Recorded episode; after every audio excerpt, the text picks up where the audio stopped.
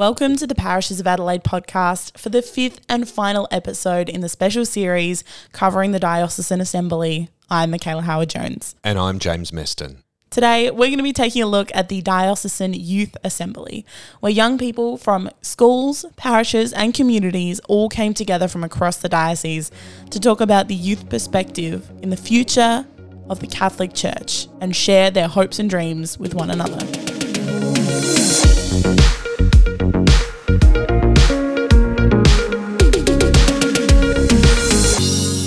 Today is all about dialogue. Today is all about listening, but it's also about getting to know one another, meeting new people from different parts of the archdiocese, and uh, and dreaming, thinking about what might be possible, what might come to be. To begin the afternoon, I chaired a panel of young people who represented their communities at the Diocesan Assembly a month or so earlier. This was an opportunity to share their experiences for the majority of people in the room who weren't able to attend.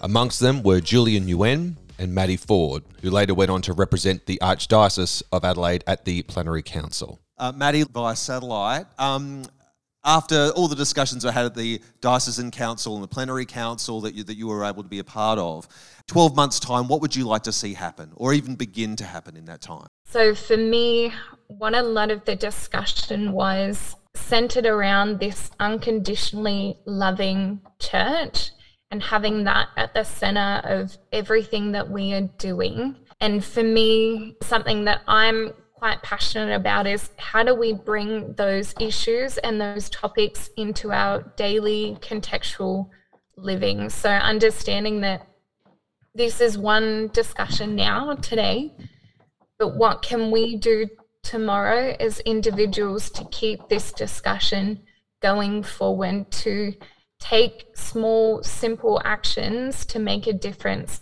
One of the biggest things that was happening at the plenary council was every single person before they spoke was acknowledging the land that they were coming from, so the land of the First Nations people.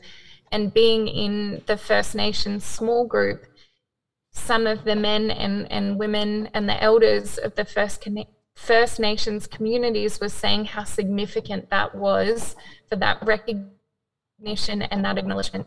So, small, simple things in our daily contextual living environment that will really make a difference at putting the people that we are trying to support at the center. So, not going to people on the margins or the peripheries, instead, this this focus of they are at the center let's go and sit with them and meet with them and listen and try to understand knowing that we will never fully understand. However we can stand alongside each and every single day and how can we do that? Uh, Julian, being a part of both of these processes, the Diocesan Assembly and the Plenary Council, you coming out of both of those processes, what do you get a feeling now about the, the, the, ideas and the mood behind the things that are, that are motivating the Archdiocesan of Adelaide? And if so, what is your hope for the future? What's your hope for the next 12 months here? Yeah, I think being part of both the Diocesan Assembly and the Plenary Council, um, I can certainly see and feel that we want, it's time for change. It's time to review and have a look at you know, how we can make the Catholic Church relevant or more relevant in our ever changing world.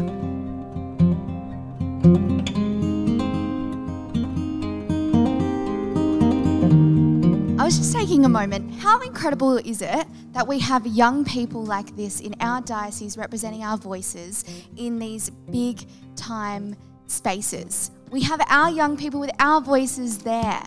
That is incredible. That makes me so proud to be a part of Adelaide and so proud to know these beautiful people who are just absolutely representing us with this authenticity, this energy, and it's exciting because the church is yours. And these people are representing the church that is yours. And that is exactly what we're about to get into now when we move into our discussion groups. The discussion groups, just like the Diocesan Assembly, were a small group of participants who were each given a theme based off of the results from the consultation process. These include accompaniment and outreach to young people, ecological justice and action, community life and opportunities in parishes, mental health issues, formation for young people, dialogue and listening, LGBTI inclusion, and parish based programs and activities. And so when we are in our discussion groups, it's really important that we treat them as a bit of a sacred space. We listen to what people have to say, we hear their experiences, and we also share our own and come from a place of kindness and understanding, but also don't be afraid to challenge each other in really positive ways because it's really healthy to embark in dialogue and conversation, especially when we have an opportunity like this where we really do get to produce some outcomes and actions from an event of being together. So, our first discussion group, we will break off based on some social justice issues that we've identified, and I'll tell you a little bit about that later. Our second discussion group, we will be separating based on like a different structure, and then the last one, it will be in our local areas.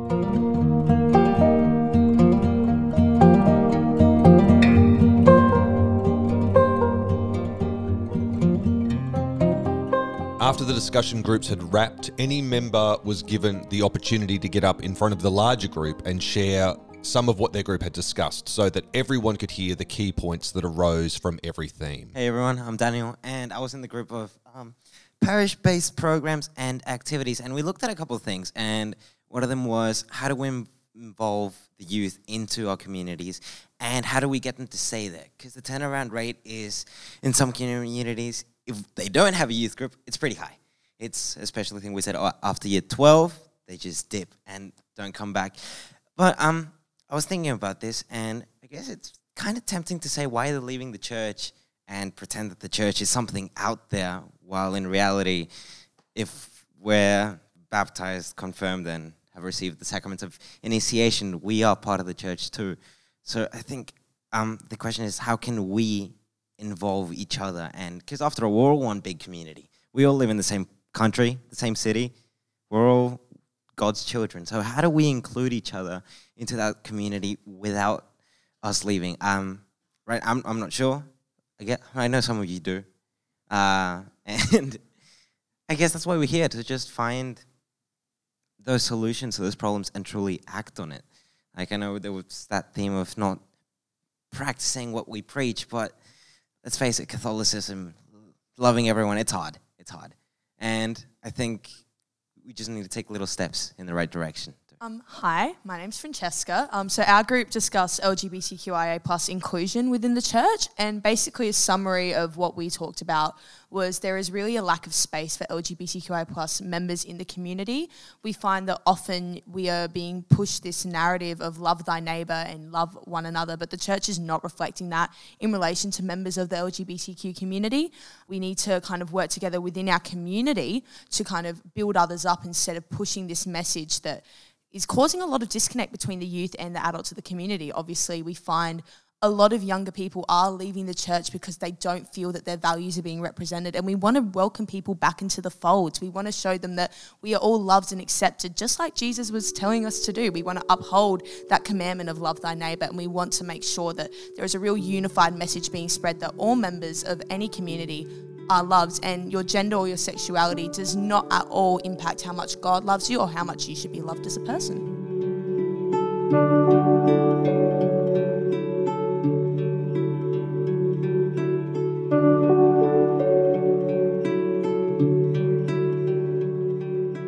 we talked about how there's really a lack of relevance. Um, pretty much after primary, you have so much activities. High school, you have more activities, but kind of after high school, you're kind of booted out into the world, and that's kind of it.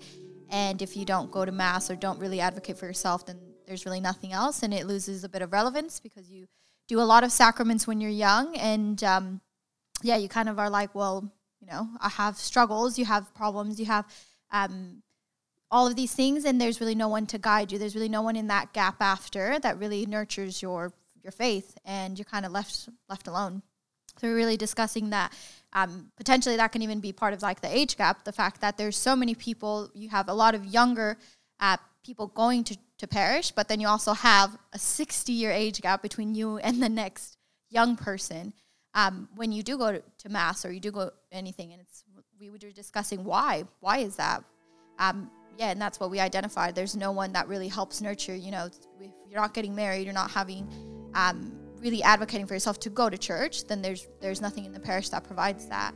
Um, yeah, and there's no really outreach for that. And also, a relevancy within the church is to discuss like that you do have sufferings. If you are alone, you know, like who do you go to? Who who do you go into the parish, and who's there to really help you with that?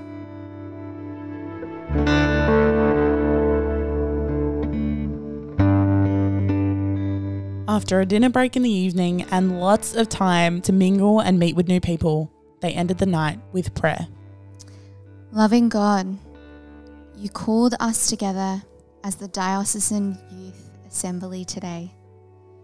You have been present in our conversations, our dreaming, and our work. May you continue along this road with you and with one another, bearing witness to all we have seen and done today, and sharing the good news with all we encounter through our actions and words. We ask you for a blessing on each of us here today.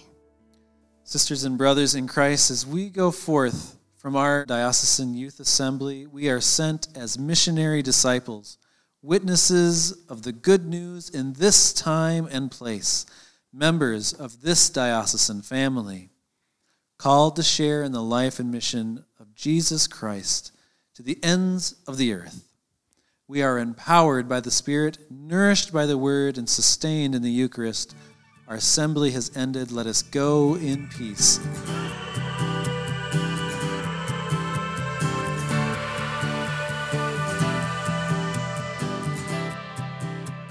A few weeks later, I caught up with Peter, Archbishop Pat, and Sarah Moffat to reflect on the event as well as the whole diocesan assembly and plenary journey. The youth assembly was a pretty amazing moment, Peter. Was there anything from that particular day that stands out to you as being something that that'll that'll stick with you?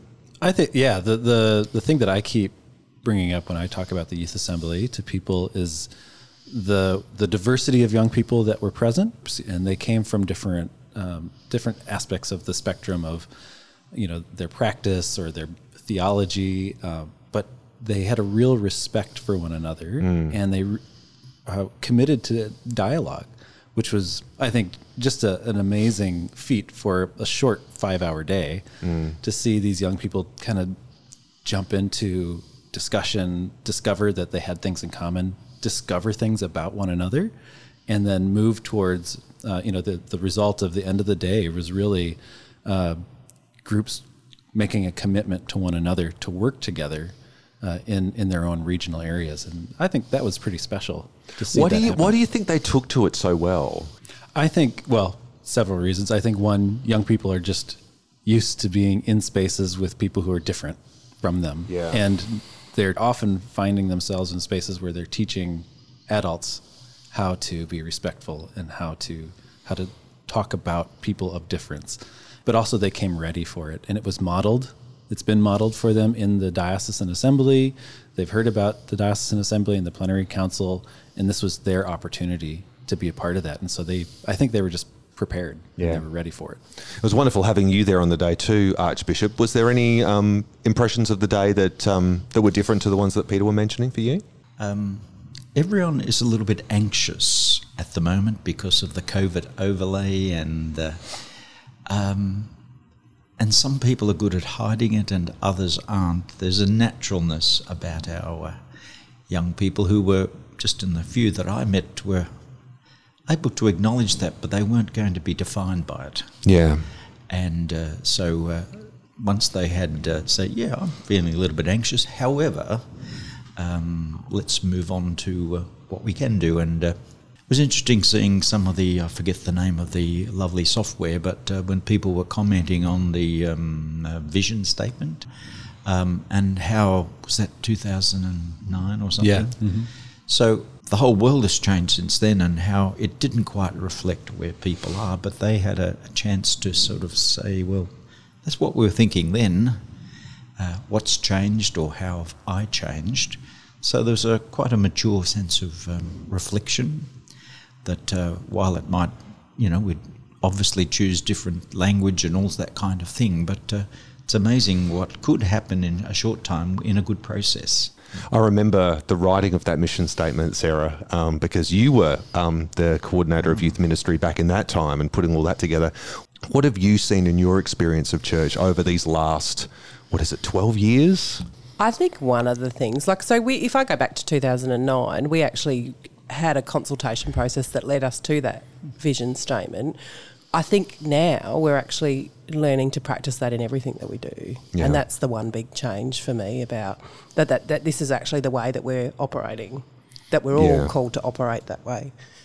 And I think that, that that was the message we get. We had our first meeting of our Diocesan Pastoral Council on Saturday.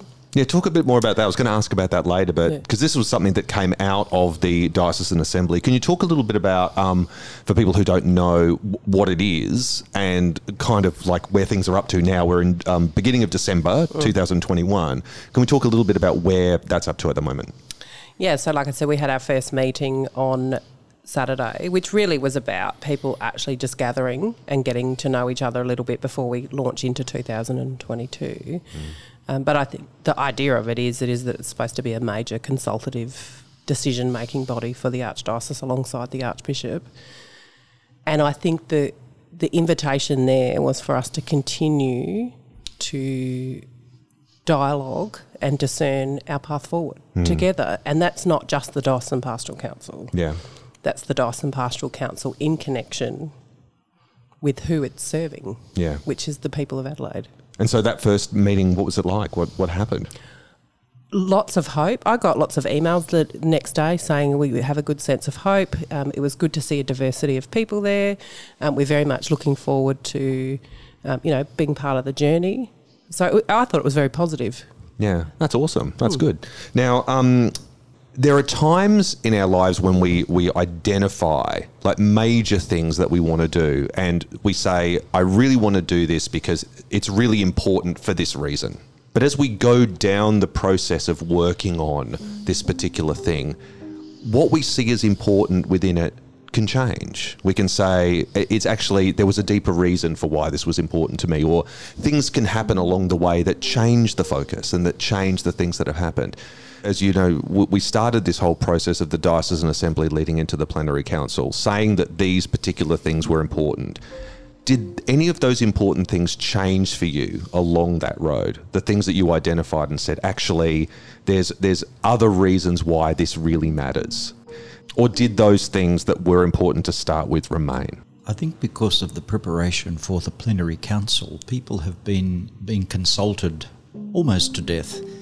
Um, so we actually knew the broad strokes because they were representative of what the whole of Australia is saying. If you look in the main, a lot of the things are just reflective of uh, what's happening in the rest of the country and indeed the rest of the church. You asked, I think, Sarah, what's changed? Well, the world has changed.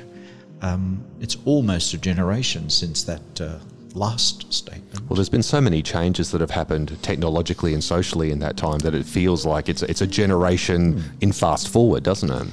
And yet, people are still people, uh, fragile, vulnerable, and hopeful, and a mixture of uh, all of those things.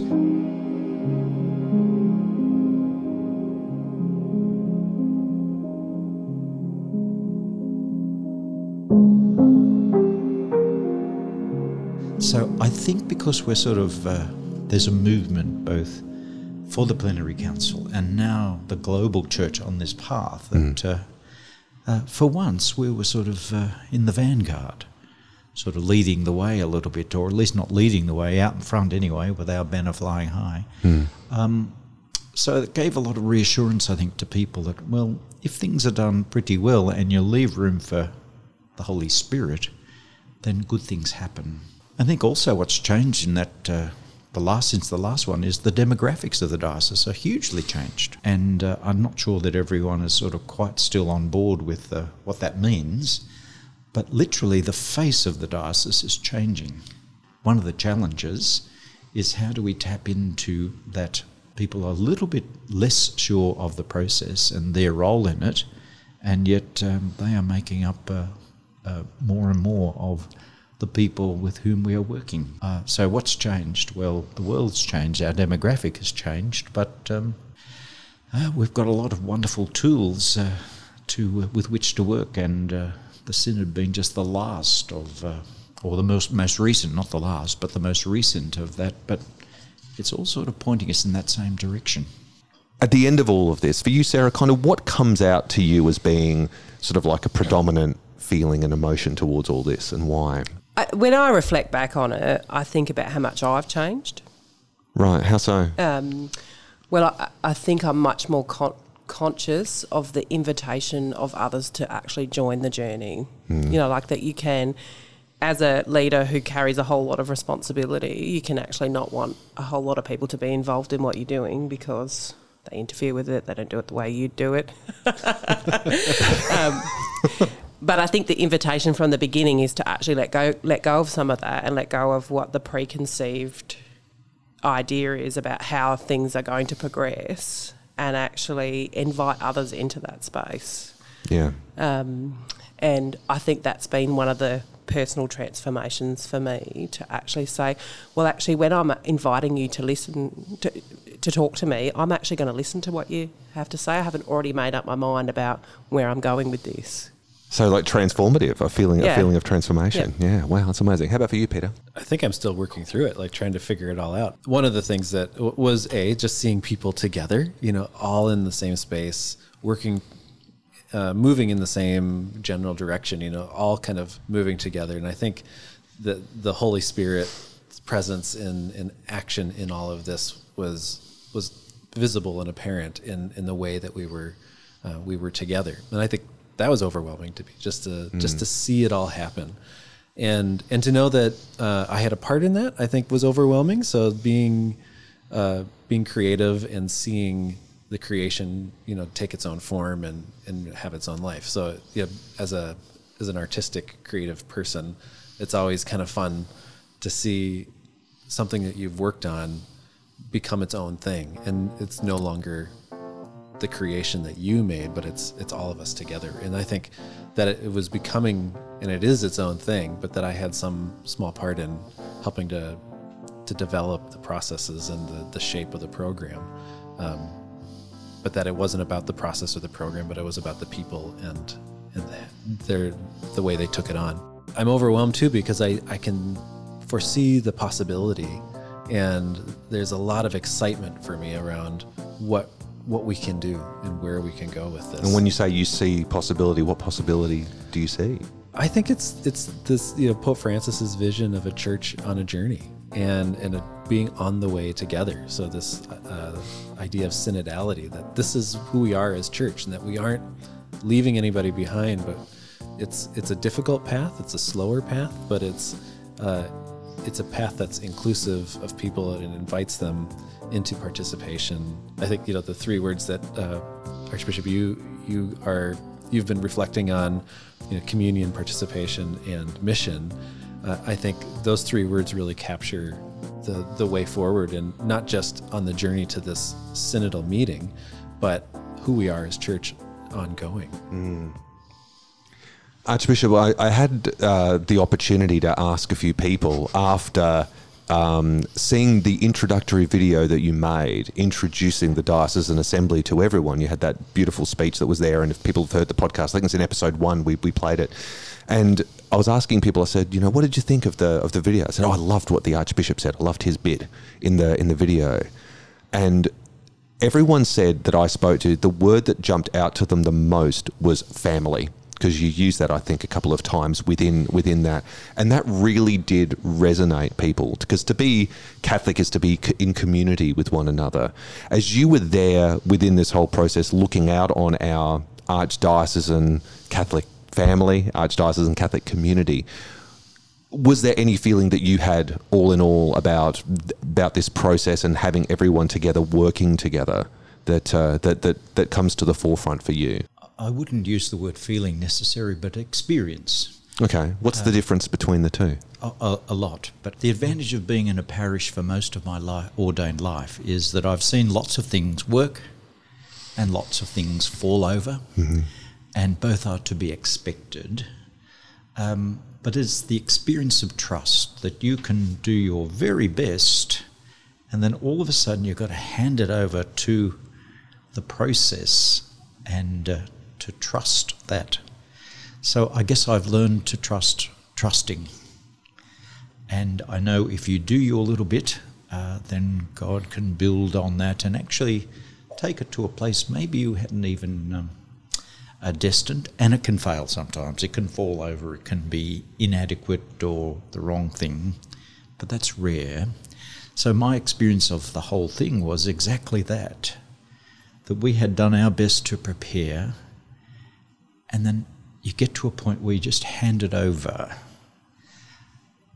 My other experience of was family in the sense that was the first time I could actually be with the diocesan family uh, because of COVID.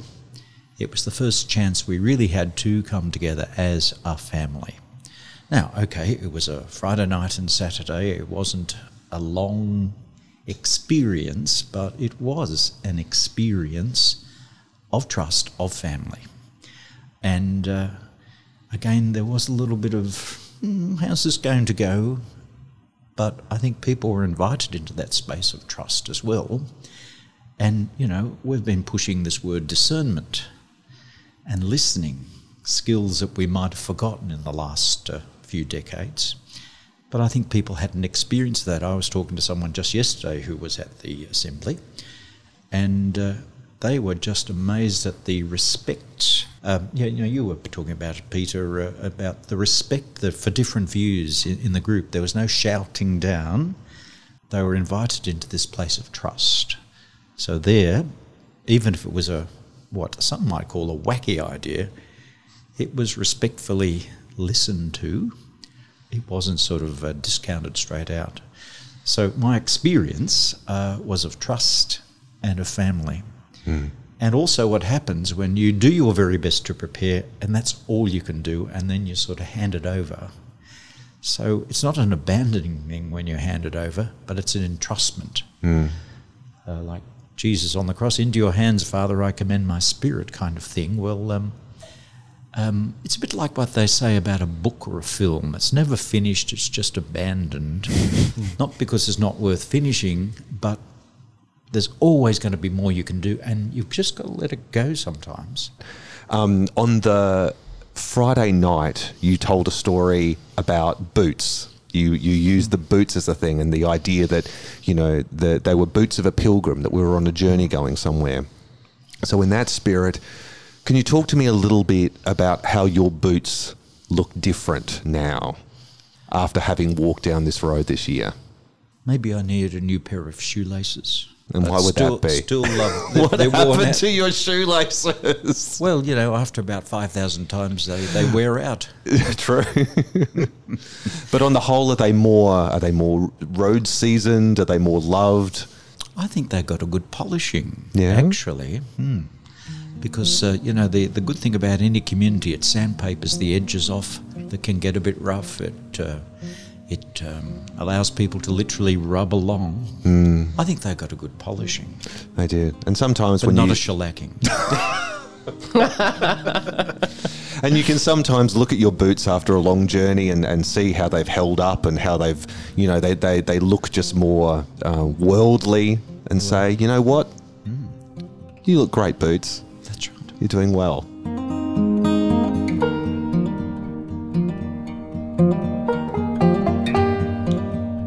Thank you all for joining us here at the Parishes of Adelaide podcast for this very special series covering the 2021 Diocesan Assembly in the Archdiocese of Adelaide.